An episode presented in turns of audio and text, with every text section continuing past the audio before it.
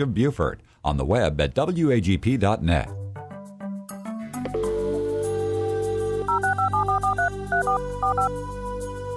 This is the Bible Line, a live radio call in program with Dr. Carl Broggi.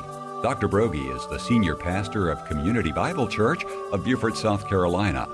And for the next hour, he's available to answer your questions, providing biblical insight and wisdom for everyday Christian living.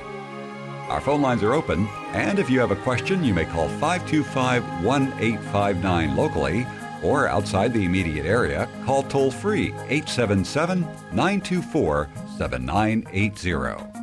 Now let's join Dr. Carl Broggi. Be diligent to present yourself approved to God as a workman who does not need to be ashamed, accurately handling the word of truth. We welcome you this hour to the Bible line. It's maybe that you're a very first time listener. And so, what we do for the next hour is we take people's questions from God's Word, maybe a passage they're studying and they're not sure what it means or how to apply it or an issue they're facing in their life. And they'd like biblical counsel. If we can help, again, all you need to do is call the number Rick just gave. It's 843 525 1859.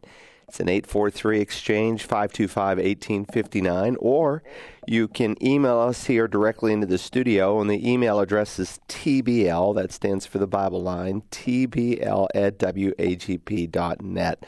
When you call, you can go on the air live, or if you're more comfortable, you can simply dictate your question we're happy to receive it either way. Some email questions have already come in, and maybe we should start with those, Rick. All right. As uh, I think we've mentioned in the past, there's a Bible study going on, on at the Ridgeland Correctional Facility, and they've been sending us a number of questions, including this one from Ricky, who is uh, an inmate there. He writes, Why do so many people believe in God but have a different God they serve?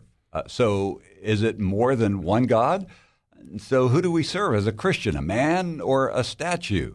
This question comes from a radio program of a few weeks ago. Well, Ricky, it's a good question, and I'm glad uh, you guys are meeting, studying God's Word there, and uh, trying to seek uh, His will and plan for your life. Uh, there, there is only one God, and of course, in the Decalogue, Deca means ten, and so sometimes we refer to the Ten Commandments as the Decalogue. And so there are two critical places where that is recorded in Scripture. One is in Exodus 20, and the other is in Deuteronomy chapter 5. And of course, God specifically uh, says, You shall have no other gods before me.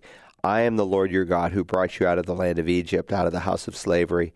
And then in the second commandment, he said, You shall not make for yourself an idol or any likeness of what is in heaven above or on earth beneath or in the water under the earth. So uh, God is a, a, jealous God. He is the one true God, and really to worship any other God is to be on the wrong path. But yes, you are observing a lot of confusion in our day. And uh, this confusion, I think, is being intensified in the time in human history that we are living because there is more and more and more apostasy. Apostasy, the word apostasy means to fall away and we have people who are falling away from the truth. And so Paul warns of this in Romans 1 when a person refuses to give thanks or praise, that God eventually lets them go. And so they end up worshiping false gods because of their rejection of the true God.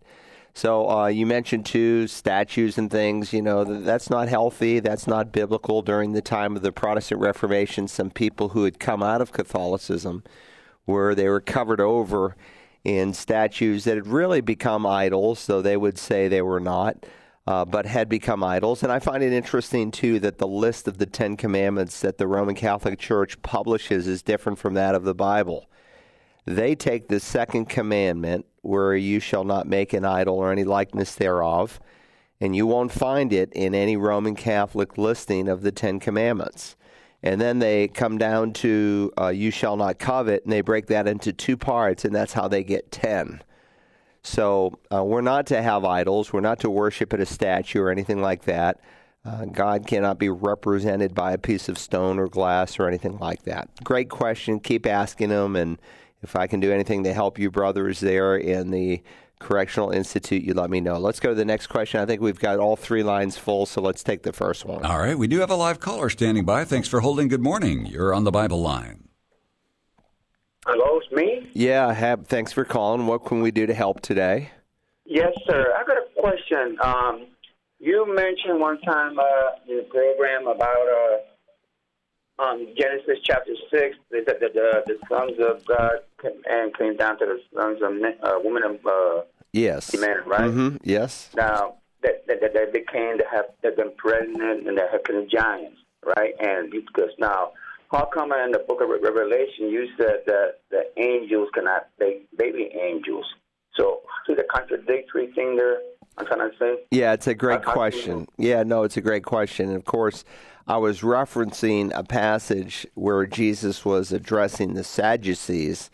They were sad, you see, of course, for a number of reasons. One is they did not believe in the resurrection, and uh, they did not believe in uh, just a number of things. Uh, but with that said, it says on that day, some Sadducees who say there is no resurrection came to Jesus and questioned him asking him, Teacher, Moses said, and they come up with this scenario if a man, you know, uh, has a wife and uh, the man dies and she marries again, and he's really going through the process of levirate marriage. Um, and when all the air comes out of the balloon, the question is in the resurrection, therefore, whose wife of the seven will she be? For they all married her. But Jesus said to them, You are mistaken, not understanding the scriptures nor the power of God. For in the resurrection they neither marry nor are given in marriage, but are like angels in heaven. Um, and, and then, of course, he says, but regarding, while we're here, I might as well address it, but we're regarding the resurrection of the dead, have you not read what was spoken to you by God? I am the God of Abraham, the God of Isaac, and the God of Jacob. He's not the God of the dead, but of the living. So he uh, refers again to a text from uh, the book of Genesis in when God has uh, an encounter and he says, I am, not I was, but I am the God of Abraham. He's not the God of the dead, but of the living. And so, in the single tense of a verb, which tells you how uh, the Lord viewed Scripture and how he believed every word, right down to the tense, was inspired, smallest jot and tittle, he says in the Sermon on the Mount. Uh, so, and, and he quotes Genesis because he's addressing Sadducees, who were really the theological liberals of the day, and those were the only five books of the Bible. He could have gone to other books of the Bible that explicitly taught the doctrine of the resurrection, but he just went to those books that they did embrace, and he started there with them. But here's the point that angels neither marry nor are given in marriage. And of course, this is a verse that is often misquoted and misunderstood and this was the context in which I was relating it because I think you were asking um, the I was addressing a question concerning the um, people who are in heaven and that in heaven we're not married we're like angels. Angels don't marry other angels and have little angel babies.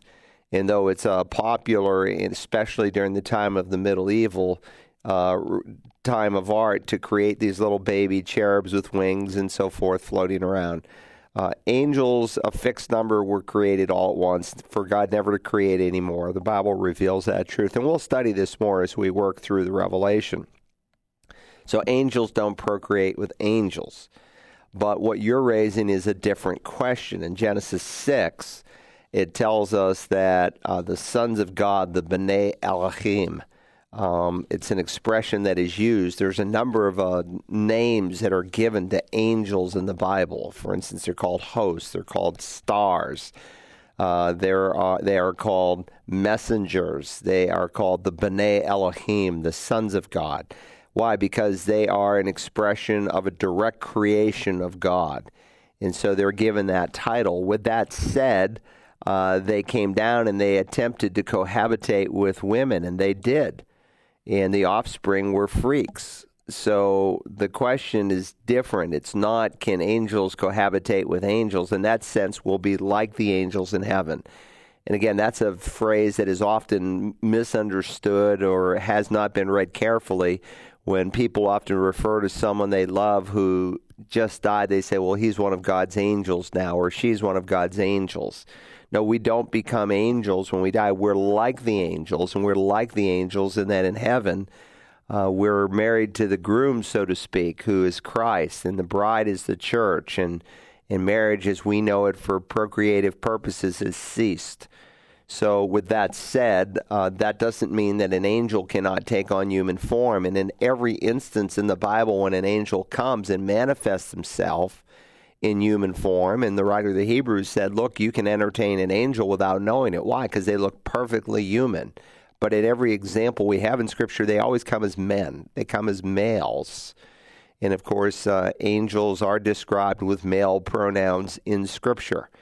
And they are so human when they take on that form that we discover that the men in Sodom were breaking down the door, trying to anyway, even after the angels uh, sent by God's power through them some blinding curse. They're still trying to break down the door, what, to have relations with these angels who came and visited Lot's house. Did they believe it was a real possibility? Absolutely. So, again, when you come into the New Testament as well, you have divine commentary on this. Uh, they left their formal estate, as Jude and Second Peter reminds us, and they did what was incredibly evil. And that's why this particular group of angels have no freedom to roam or wage war. The Bible says they are in eternal bonds. Anyway, what I would suggest you do to get the long answer is go to searchthescriptures.org click on Books of the Bible, go to Genesis, go to Genesis chapter 6, and listen to that message, uh, the first message from Genesis chapter 6. And I think your question will be answered more fully, especially with the New Testament divine commentary that God gave us. Very good. 843 525 1859. If you have a question on today's Bible line, and we have another live caller standing by. Thanks for holding. Good morning. You're on the air. Good morning, Rick. Good morning, Pastor. Good morning. Yeah, in in my daily devotional, I was reading Colossians this morning. Colossians three twenty three, three twenty, or excuse me, three twenty three and twenty four to be exact. And in that, it's you know, whatever you do, work at it with all your heart, as working for the Lord and not for human masters. Yes. And it just reminds me, I'm a, I'm a building contractor, and I've watched today how people seem to have just just a lack of I, I don't know, just no one really, really wants to work anymore. And it just brings me back to when I was a child. How many people during that period of time went to church, you know, followed God precepts, and today it, it not that many go. And and I think it has a direct correlation as people's work habits, you know, how they live their lives, and it just it just seems like we're we're really really going down a, a slippery slope very quickly. Well, what you're like yeah what you're referencing is what we traditionally called the Protestant work ethic. And the Protestant work ethic was a term that came out of the uh, early Pilgrims and Puritans in the United States, where they believed that their work was an act of worship and devotion to God. And they taught that to their children and their children's children. And it really is. You know, the scripture reminds us that God is going to evaluate someday all of our service to Him. And again, in the context, he's dealing with a an issue that the early church uh, dealt with, the issue of Christian slaves and Christian masters, which may seem, you know, like an oxymoron to, to some of you listening. But understand when Rome conquered a people, this slavery that is described in the New Testament, different from what we read in the Old Testament, it was um, managed by the Roman government. And rather than throwing everyone in prison when you conquered a people, you indentured them as slaves and you were assigned slaves. So I could be a born again Christian and the Roman government comes and gives me three slaves. And a slave could do all kinds of things. He could be a physician. He could be a teacher. They they had a multiplicity of roles depending on the culture that they came from. And the question in the early church is how do you regulate it when you have a Christian slave and a Christian master? And sometimes uh, on both ends it was abused. You know, the Christian slave said, "Well, look, you're a brother in Christ. Uh, I'm not going to work." And and the and the master said, "Well, listen, uh, you're you're working. I you you've been assigned me, and uh, and I'm going to work extra hard, and maybe in an unreasonable way." And so he tells masters to grant their slaves justice and fairness, knowing that they too have a master in heaven. And he tells slaves in all things, those who are your masters on earth, not with external services, those who merely please men, but with sincerity of heart, serve the Lord. Whatever you do, do your work heartily as for the Lord rather than for men, knowing that from the Lord you will receive the reward of your inheritance. It is the Lord Christ whom you serve. And so your work is not unspiritual. Your work is part of what God will evaluate at the judgment seat of Christ. He will look at our work, and our work is a, a testimony. Now, often we apply this and we say, well, employers, employees, and that's a legitimate application, but don't hold it too tight. Um, I mean, what what if uh, what if your employer doesn't want you to be a part of the union? and strike with the union, but you do it anyway? Are you viola- in violation of this command? So there's a lot of other implications, but the principle that's timeless is that we are to do our work heartily for the Lord, and it is a testimony. You know, when a when a person does their work with absolute excellence, however it shows itself, you're a building contractor, maybe someone else is a a doctor, maybe someone's a pastor, maybe someone's a teacher in school yeah, you see work. You you see it when it's done well. And when you do it too well to a boss that is maybe not the best guy in the world to work for, but you recognize you're not just serving him, you're serving Christ. So the work ethic, yes, is an expression of biblical teaching, and that expression was carried in a broad way to the culture when our culture was more Christianized it's less and less Christianized. We are indeed in a post Christian era. Uh, and because of that, uh, the influence that the church had is being lost. And the number of people who don't even work or want to work sometimes is fed by the government. The, the number of people who are on, you know, some kind of government paycheck, many of whom don't need to be, um, it, it's sad. It's an expression of the problem that you raise. Anyway, great question. Let's go to the next one. All right, very good. Another listener would like to know when will tribulation period saints go before the judgment at the Bema seat? Well, the, the Bema seat, as it's described, when Paul says, For we, he's including himself, must all appear before the judgment seat of Christ, it's in reference to our evaluation in heaven. And the Bema seat of Christ takes place while the tribulation period is unfolding upon the earth. And so it's at that time that Christians are evaluated, where God um, indeed then merits out our reward. And so he comes back, Christ, and as he tells in a couple of different parables in the Gospels, uh, one implication of rewards at the judgment seat of Christ will be service in his millennial kingdom. Jesus will come back and he will literally rule and reign on the earth for a thousand years. And in that kingdom, based on faithfulness now, God will deal out responsibility. And really, we do the same thing in life. If someone is responsible in a small thing, then we entrust greater responsibility to them. Well, God's no different. And when we are faithful servants of His, he will give us greater responsibility in the coming millennial reign of Christ. The Bible does not reveal, in terms of uh, tribulation saints uh, having a Bema seat, but he does come back, the Bible says, with his reward. And of course, those who survive the tribulation, who do not experience martyrdom, uh, during that seven year period enter the millennial reign of Christ in their natural bodies. Uh, and it might be that, you know, there's an initial evaluation for them uh, as they enter into the millennial kingdom of Christ. The Bible doesn't re- reveal it, so it's pure speculation. But we do know that all service is evaluated. The service that we can dogmatically say is evaluated during the seven year tribulation period is what's called the judgment seat of Christ. And the people who are in view there are the church saints, which began on the day of Pentecost all the way through the rapture of the church.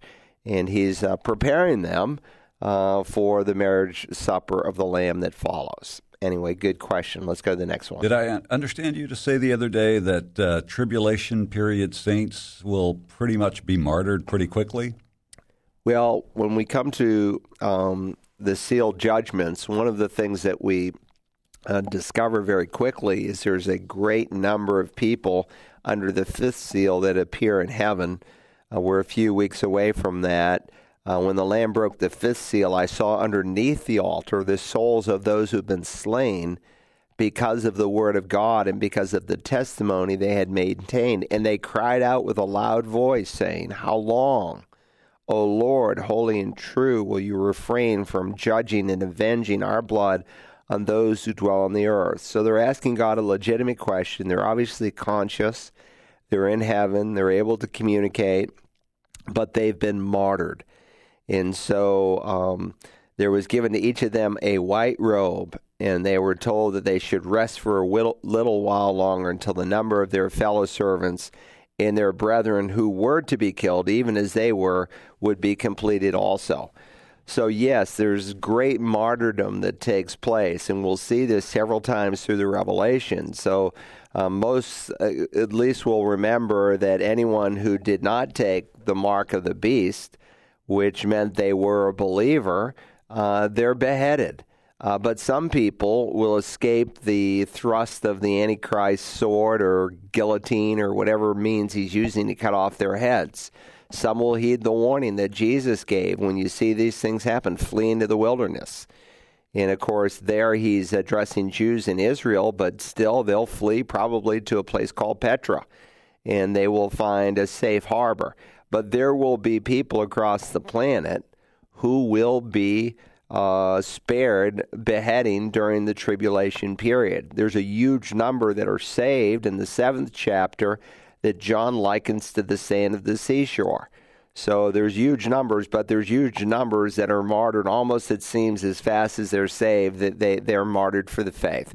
But some will make it such that at the end of the seven year period, God will send his angels We'll study the expression the four corners of the earth. We don't believe the earth is flat, but we'll look at that Hebraism and how it's used in the Bible. And we will discover that God will gather the elect from across the planet, wherever they may be, and uh, bring them uh, into his kingdom. Okay, very good. Dorothy from Delmont, Pennsylvania writes From at least two different pastors, I've heard that the book of Proverbs does not really contain promises, but Instead, are statements of what actually or usually happens. I just can't believe this because scriptures from Proverbs are quoted in the New Testament. My point of view is that just because we don't see the results of actions doesn't mean that the Proverbs aren't scripture. We are to walk by faith, not by sight. All scripture is God breathed. I'd like your point of view on this.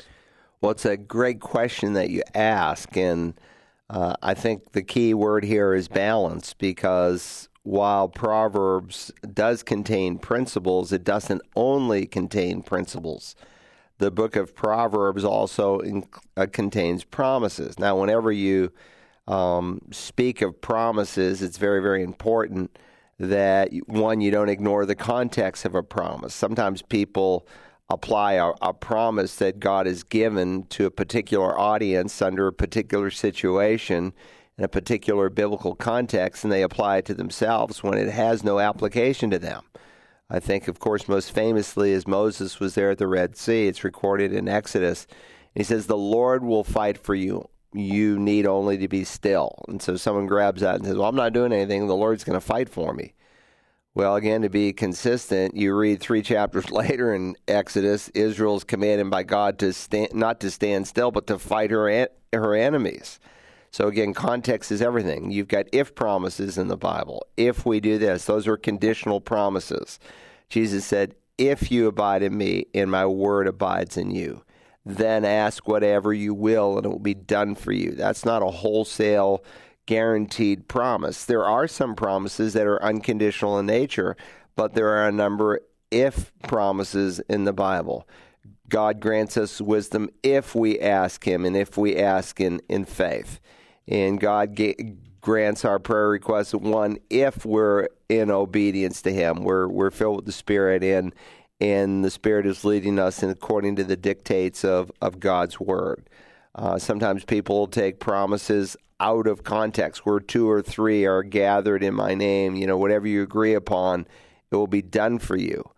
Well, the context is very, very important. And if we rip that out of context, we can misrepresent what God is saying.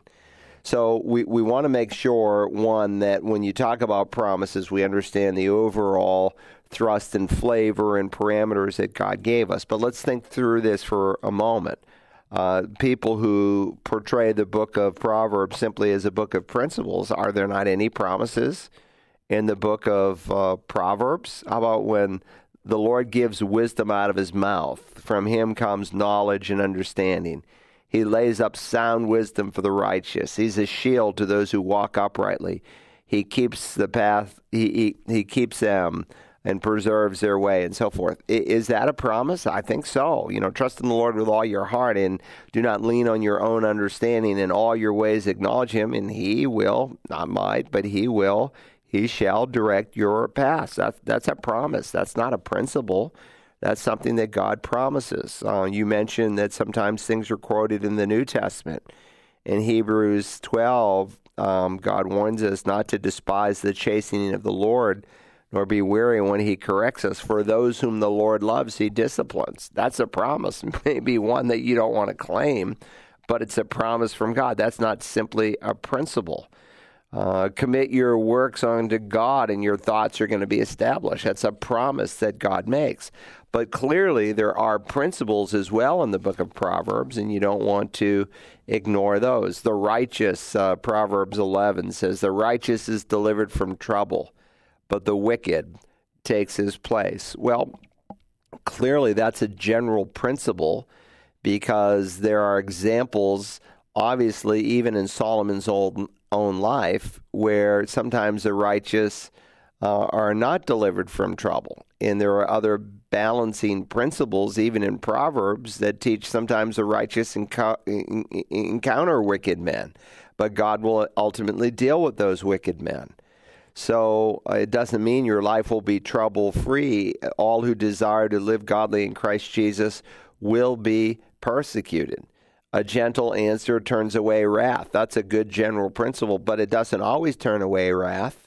Sometimes you can give a gentle answer and you get a punch in the nose anyway. So, you know, um, he gives a lot of general principles. The one who oppresses the poor to make out for himself will only come to poverty. Generally, that's true. Uh, that's a principle that Proverbs is giving. But there are wealthy people who have ripped off poor people, and they will not see their physical poverty in this lifetime, but they'll yield great spiritual pro- poverty in the future. So, and then sometimes, you know, we're not always sure, well, is this a principle or a promise? And one of the things you want to ask as you work through Proverbs is there some parallel text that might further define for me uh, whether this is a principle or a promise? And so you want to study uh, every scripture that is given in light of other scripture, in light of the whole counsel of God. All right, good, good, good, good question. Let's go to the next. All right, our next listener, Walt, uh, says Is there a legal order to things where the rapture cannot occur until the Lamb comes forth in Revelation 5 and uh, claims the scroll? He has not uh, opened the seal yet, so the time of Jacob's trouble has not yet started, uh, keeping with the belief that the church will not endure this time. Well, it, it, it's a fine question, and um, you're um, going to see me address this in a little more detail as we move through the seal, trumpet, and bowl judgments as we work through chapter by chapter in the book of, of Revelation. But I think if you just go back and look at Christ taking the scroll from the right hand of Him, the Father who sat on the throne, it's after chapter 4 and verse 1. After these things I looked, and behold, a door standing open in heaven, and the first voice which I heard, like the sound of a trumpet, speaking with me, said, Come up here, and I will show you what must take place after these things. After what things? After these seven churches that he's just spent two chapters in describing. So a door is opened, and the church is brought up into heaven. And of course, we saw the number 24 is an important number in Scripture, and I illustrated it with with some examples in the Old Testament. It's a number, it's what we would call a representative number. And so the 24 elders, you know, they're not Israel, they're not angels, they're not tribulation saints, they're distinguished from all three groups. These are elders in the church. Why? Because the church has been raptured and caught up into heaven. And so the church is in heaven watching and observing when the Father hands the Lamb, the lion, uh, the scroll. Uh, he's given both those titles, Jewish titles. And it's kind of interesting because after chapter 4, you have all these Jewish terms that are used all the way through the 19th chapter to describe the events and the personages that are involved because uh, it's a becomes a very Jewish book at that point. And you can imagine the Jewish people poring through Revelation. Think of all the Christians like myself who, who go to Israel, and I think of all the different tour guides I've had over the years. And sometimes I, I remember I was um, uh, in one particular place uh, speaking, and all these Jewish people ended up huddling around and were just listening. And I, and I wondered, you know, I wonder how they're processing this. And it might be that some of those people will remember you know, pastors and other people like myself who were in Israel at the time, and they said, you know, I, I heard this pastor, this American pastor, talking about this, and they begin to pore over the book. And so, no, the first scroll that's uh, the first seal that's broken, it's a seven sealed book. Uh, it brings the rider on the white horse. That's part of Jacob's trouble. That's not a blessing to Israel. Why? Because it's a, it's deception. What is happening is deception. And what is happening in these seals are indeed called the wrath of the Lamb. Um, when these things are happening in verse 16, we read the people on the earth saying, Fall on us and hide us from the presence of him who sits on the throne and from the wrath of the Lamb. For the great day of their wrath has come, and who is able to stand? They recognize that they are in the time of the wrath of the Lamb. And of course, the church has not been destined for wrath. But remember, as we will see, uh, I told you I'm creating a chart, and it's not quite finished, but uh, Lord willing, on the next uh, message that I give here, when we deal with the fourth seal that's broken, and beginning with that and all the way through, I'll, I'll show you the parallels between chapter 6, 7, and 8 as they unfold with the Olivet Discourse. It's not accidental. And I just didn't have that slide ready for last session, but God willing, we will this time. And by the way, a lot of people have asked me about the slides, and I said, look, um, you know, we spend hours on them. Uh, I design a slide, I give them to Steve, he creates them, and I want you to be able to use them. All you have to do is go to the website, and you can live stream uh, any of the messages, and all the slides that people see on the screen on Sunday morning will show up on your computer. All those charts. Now, I see people on Sunday morning taking pictures with their cameras of the screens, and and maybe they get a decent picture. I don't know, but it would be really easy just to go and watch the sermon, and if when the slide is up there, to take a screenshot of what's uh, being presented, and you'll have all the help there that you need if you're trying to create diagrams and you can print them out and have them on your wall at home. And I hope that will be of use to you. But when the rapture happens, the church is open, the time of Jacob's trouble has begun. And so um, the white horse, the rider on the white horse, is uh, not a. Um, I, I should say, technically, the time of Jacob's trouble begins with the signing of the firm covenant but that is very shortly after the rapture of the church. There is a space of time in there um, that's not given to us in Scripture. But because of what Jesus says in the opening words of the Revelation, uh, we saw that there's a time word that's given, and it's not so much uh, length of time as the speed of time. And so he speaks of the fact, blessed is he who reads and those who hear the words of the prophecy and heed the things which are written in it, for the time is near. And and so he he describes this time that is near, and he will describe the things that must soon take place, uh, the things which must soon take place. And we saw that this was a time word. It's used throughout Revelation. It's the word taxis in Greek. We get our word tachometer from it that measures speed. The, the point is, is once it happens, the events will suddenly unfold. And that's why um, you can only come to the conclusion that after the church is raptured and before the firm covenant that Daniel predicts that Christ references. Uh, once that takes place, it will be very quick. It will be very sudden. Uh, but with that said, it's technically the 70th week of Daniel's prophecy that Jesus will reference in the Olivet Discourse begins with the signing of that peace covenant. And that is the time of Jacob's trouble. So it's not a blessing when the rider on the white horse comes and he offers Israel peace because he's a man of deception. And that's uh, that's not a, a, blessing. It's it's going to turn into incredible heartache. And as night follows day, the rider on the white horse is followed by the rider on the red horse who brings war. And that's exactly what I was referencing in answer to a question that came last week in the Bible line, and other people had been asking me about. Uh, the b- battle of Gog and Magog. When you study that Bible, you do those chapters in Ezekiel 38 and 39. You discover that they're in a time of peace when suddenly this war comes in the Middle East. Well, they've never had this time of peace that Ezekiel describes, but they'll have it, but it will be a false peace and it will be short lived. But but this is an important question you're asking because some people try to put the they, they call the second half of the tribulation the time of wrath. And so you've got like uh, Marv R- Rosenthal that believes in a pre wrath rapture, and he puts the wrath later in the tribulation period. Some put it at the midpoint because it, it is interesting when you read the Olivet Discourse, as is found in Mark, M- Matthew, and Luke's Gospel. Um, Jesus uses this expression. I'm going to turn there real quickly.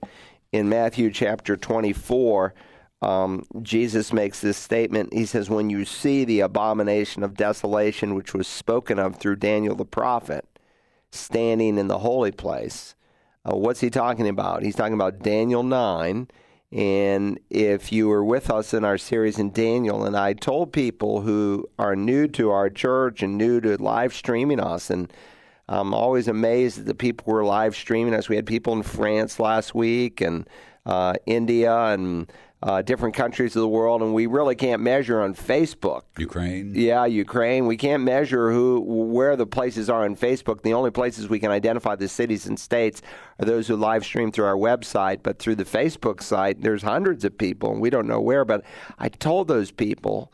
I said it would be really helpful to you if you want to understand Revelation to at least listen to the Daniel 9 messages because in that great 70 weeks prophecy, God gives you a schematic for the end time events. And the revelation fills in, along with the Olivet Discourse, a lot of those details. And so the abomination of desolation takes place dead center in the 70th week, right in the middle of the seven year period, at the three and a half year period. And when that happens, then Jesus warns that there will be great tribulation. And so um, he says, Then there will be a great tribulation, such as has not occurred since the beginning of the world until now. And so sometimes you will hear pastors say, Well, and they're usually mid trib or pre wrath rapture people, but not always. But, um, but sometimes inaccurately they say, Well, the first half is not the tribulation period, the second half is the tribulation period. No, I think it would be more accurate to say the whole thing is called the Great Tribulation period but it becomes greater tribulation it definitely in the second half because again it's turned up like a a rheostat. It increases and it gets more and more and more and more intense. And so the same expression in its articular as brought out in the new american standard uh, is used in, in revelation 7 of the great tribulation. And you're still in the first first half of of the tribulation period. So um, it, it, God's God's word is very very clear here. The tribulation period starts. The time of Jacob's trouble starts with the signing of the covenant, and but it gets increasingly more difficult. And so the trumpet judgments are harder than the seal judgments, as bad as the seal judgments are. There's a numerical reference to the seal judgments where a quarter of the world is affected. But when you come to the seal judgments, for instance, 13 times over, the world is affected. A third of the world is affected. And then when you come to the bowl judgments, but it's still across the planet, uh, but when you come to the uh, bowl judgments, the entire planet is affected. It's the greatest expression of God's wrath. So the birth ta- pangs, uh, turn into full labor, and uh, in in the end, Jesus comes back. All right, very good. 843 525 1859 if you have a question on today's Bible line. And William from Stephens City, Virginia writes Scripture states, and God requires a person to believe Jesus is the Christ to be saved to eternity in heaven with the Lord. I don't know how persons that lived prior to Christ dying on the cross could be saved since Christ had not yet shed his blood for all man's sins. I've heard you say that Nebuchadnezzar was saved, and he was obviously prior to Jesus' time. Can you please comment on this to help me gain a better answer and offer it to my community group at my church in Virginia? Well, it's a great question, and I do address this a little bit in a little booklet that I wrote. Are the unevangelized really lost? So I that's not the focus of that little booklet. Um, I'm trying to address the question, and it is on Amazon. And uh, unfortunately, when we sent in the original copy, Amazon ended up printing out the rough copy before all the typos were taken out. You initially send in a rough copy and they lay it all out and then they send it back and then you make all the corrections. Well, they printed the rough copy and we ordered like 400 of the rough copy and not the final copy, but they're not going to give us our money back. But lay all that aside, the, the final printed copy without all the typos is, is available online at Amazon and it's the, uh, Uh, it deals with the state of the unevangelized. And an important question is, what about those who have never heard? Does God send someone to hell for having never believed in a Savior whose name he's never heard of? And that's an important question.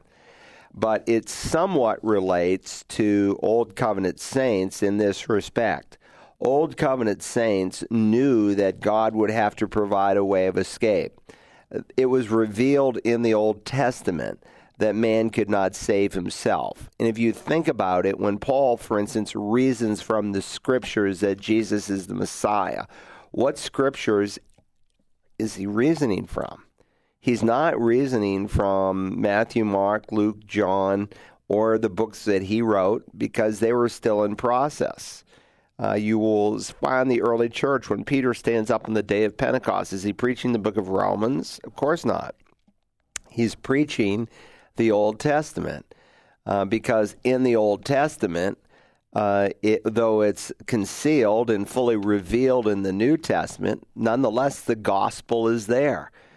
Uh, when Paul said, For I delivered to you as of first importance the gospel, that Christ, that Messiah, the, the, the Greek word is Christ, um, coming into English, Christos. Uh, Messiach is the word Messiah coming into English. So the title for Christ in Hebrew is Messiah. The title for Christ in Greek is Christ. They are equivalent words, the same office. It is, I delivered to you as of first importance that Messiah, that Christ, should die for our sins, be buried, and raised on the third day. How so? According to the scriptures, he'll say twice over there in 1 Corinthians 15. According to what scriptures? According to the Old Testament scriptures. Paul is reminding the Corinthians that when he came to them, he demonstrated from the Old Testament the death, burial, and resurrection of Messiah. How did he do that? Because it's all there. Right after um, Adam and Eve sin, God makes the promise in what we call the first gospel, the proto evangelium. And I have a sermon on, if you go to my Genesis series, this might be helpful to you. Listen to the message where I address Genesis 3:15. It's the first gospel given in all of the Bible that God is going to provide a Savior for the world. And as you work through Genesis, you begin to see pictures of that unfolding, like with Abraham up there on top of Mount Moriah. He takes Isaac up with him. Isaac carries wood on his back. It's really a picture, a foreshadowing of Christ carrying a wooden cross on his back. Isaac is not some little boy like he's sometimes portrayed in Sunday school pictures, if you study the chronology carefully, uh, he has to be at least around 20 years old. He's in that time frame. Now, the Talmud says he was um, 32 years of age. In either case, he's no little boy. He could have easily overpowered his father Abraham, who tied him to the altar. He willingly laid down his life. And that's exactly what Jesus did. He said, No one will take my life away from me. I have power to lay it down, I have power to take it back up. And so you have a picture there. And of course, right when Abraham is decided in the tense of the uh, the Greek verb in the New Testament, Hebrews 11, where you have commentary on it uh, to describe him taking that knife. It was decided in his mind that he was going to plunge the knife into Isaac's chest until the angel of the Lord comes and stops him. Uh, so you have this picture, and then the angel of the Lord says, Here, "Here's a substitute." And there's a ram. And what is it? Where is the ram? He, he's in a thorn bush. And what's around his head? He, he's stuck in a thorn bush. He's got around his head a crown of thorns. Jesus will later say in his public ministry, "Abraham saw my day and was glad." He saw there on Mount Moriah. By the way, where did Jesus die? On Mount Moriah. We call it Mount Calvary from the Latin Bible, but he, he dies on the mountains of Moriah. Uh, that's where the temple was, on Mount Moriah. Uh, it's not by accident, uh, all these events that unfold. So, people in the Old Testament, it was revealed to them they could not save themselves and that God would provide a Savior. Certainly, we speak of what's called progressive revelation, and that's a term I'm careful with because you've got people today who say God's still giving revelation he's still progressively giving us information. No, he, the canon of Scripture is closed. But under the Old Testament era, and as the New Testament was being written, God was progressively revealing truth. Of course, the last book to be written was the book of Revelation, where God gave his final and last word. But at different times in the Old Testament, certainly different Old Testaments knew more as God progressively revealed more and more. So you have Philip, for instance, encountering the Ethiopian eunuch in Acts chapter 8. And the eunuch is coming from Jerusalem, and he is purchased for himself a scroll, which tells you a lot about the man. For him to spend his own personal money to buy a scroll was an incredibly expensive prospect because paper was so expensive and most people didn't own their own scrolls. They would go to uh, a place like the synagogue or the temple and they would listen to the scriptures being read. And that's why, even in the opening verse of the Revelation, this is pre printing press. Um, Blessed is he who reads and hears. God was giving a blessing to the reader. Uh, because the public reading of Scripture was absolutely essential. Now, we can apply that in a broader way today because we have in our laps a copy of the Word of God. So he's uh, purchases for himself the eunuch a scroll. And God, of course, sovereignly brings Philip from a revival where tons of people are getting saved to have him go preach the gospel to one person. Why? Because God is interested in us not just as masses, but as individuals. He cares about you personally.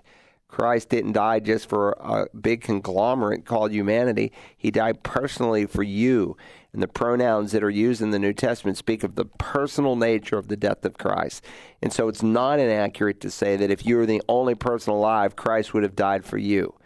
With that said, the man is reading the text, but he doesn't understand it. What text is he reading? He's reading Isaiah 53 which is a big scroll. It's longer than all the what we call the minor prophets from the 4th century on.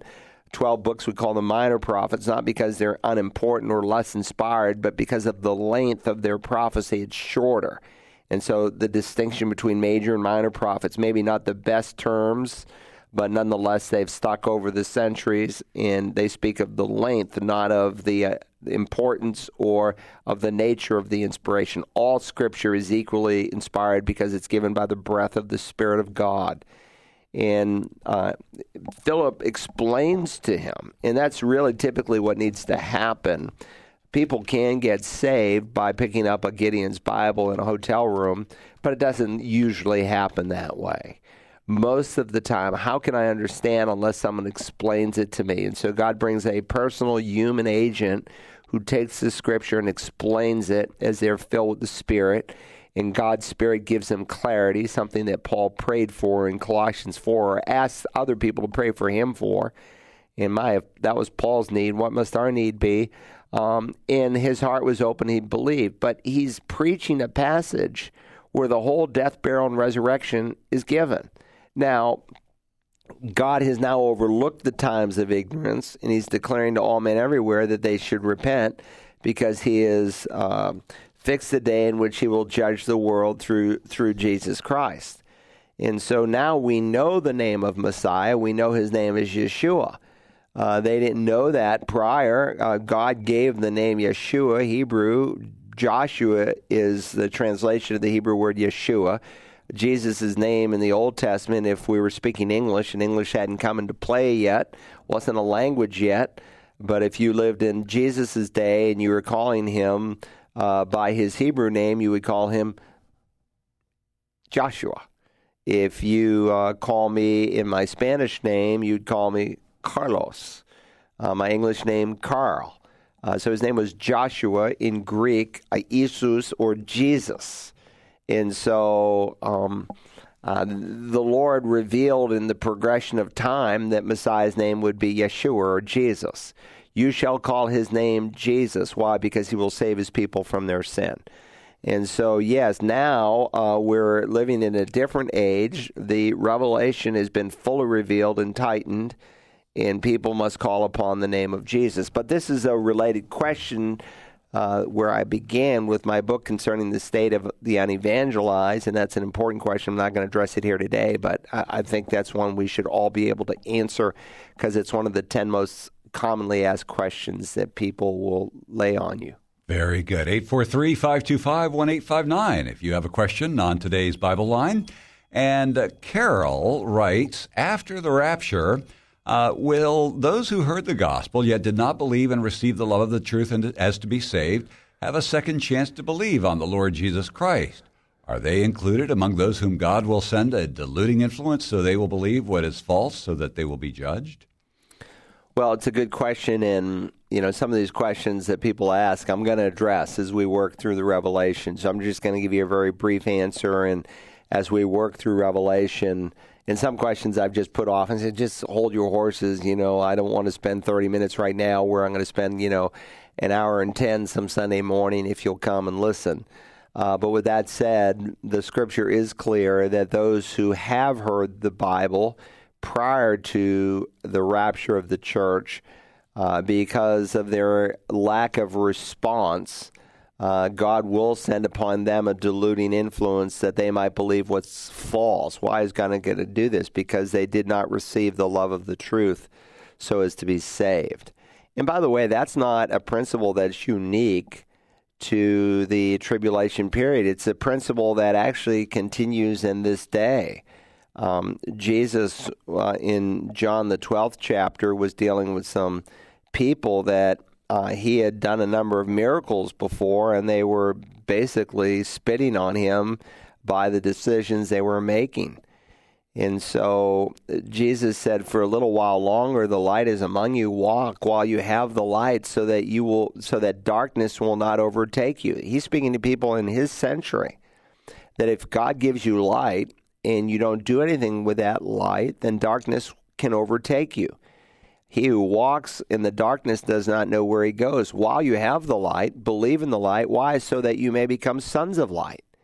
And then it says, These things Jesus spoke and went away and hid himself from them. But though he had performed so many signs, um, the word for sign is the Greek word semeion. It's one of the words for miracles in the New Testament. There are other words for miracles, but this is the word that John loves to use because it really speaks not just of a miracle, but a miracle with a message. And though Jesus was doing these miracles that had a message behind them, for instance, he did certain miracles they witnessed that only Messiah was going to do. And they should have said, well, this is what the scriptures say Messiah is going to do. So if this is something Messiah is going to do, why aren't we believing in him? And yet the scripture says they would not believe in him. And then it goes on to say they could not believe in him because they would not believe in him, they reached a point where they could not believe in him. So uh, after the rapture of the church, now you'll have a popular book series like Tim LaHaye's uh, Left Behind, and he's got people who've been witnessed to before the rapture and they get saved after the rapture. And the argument behind that is in that space of time. And they say, well, the deluding influence does not come until the start of the 70th week in the space of time. We're not told how long it is, probably days, hours, maybe it could be a month, who knows. But in light of what is revealed in other scripture, it's a very, very fast process. And I wouldn't bank on some space of time in which I'm going to get my heart right. Because if I won't get it right today, Jesus said, the darkness can overtake you and you'll never believe. Anyway, we're out of time. Thanks for joining us today for the Bible Line. Hope you have a good day as you walk with Jesus Christ.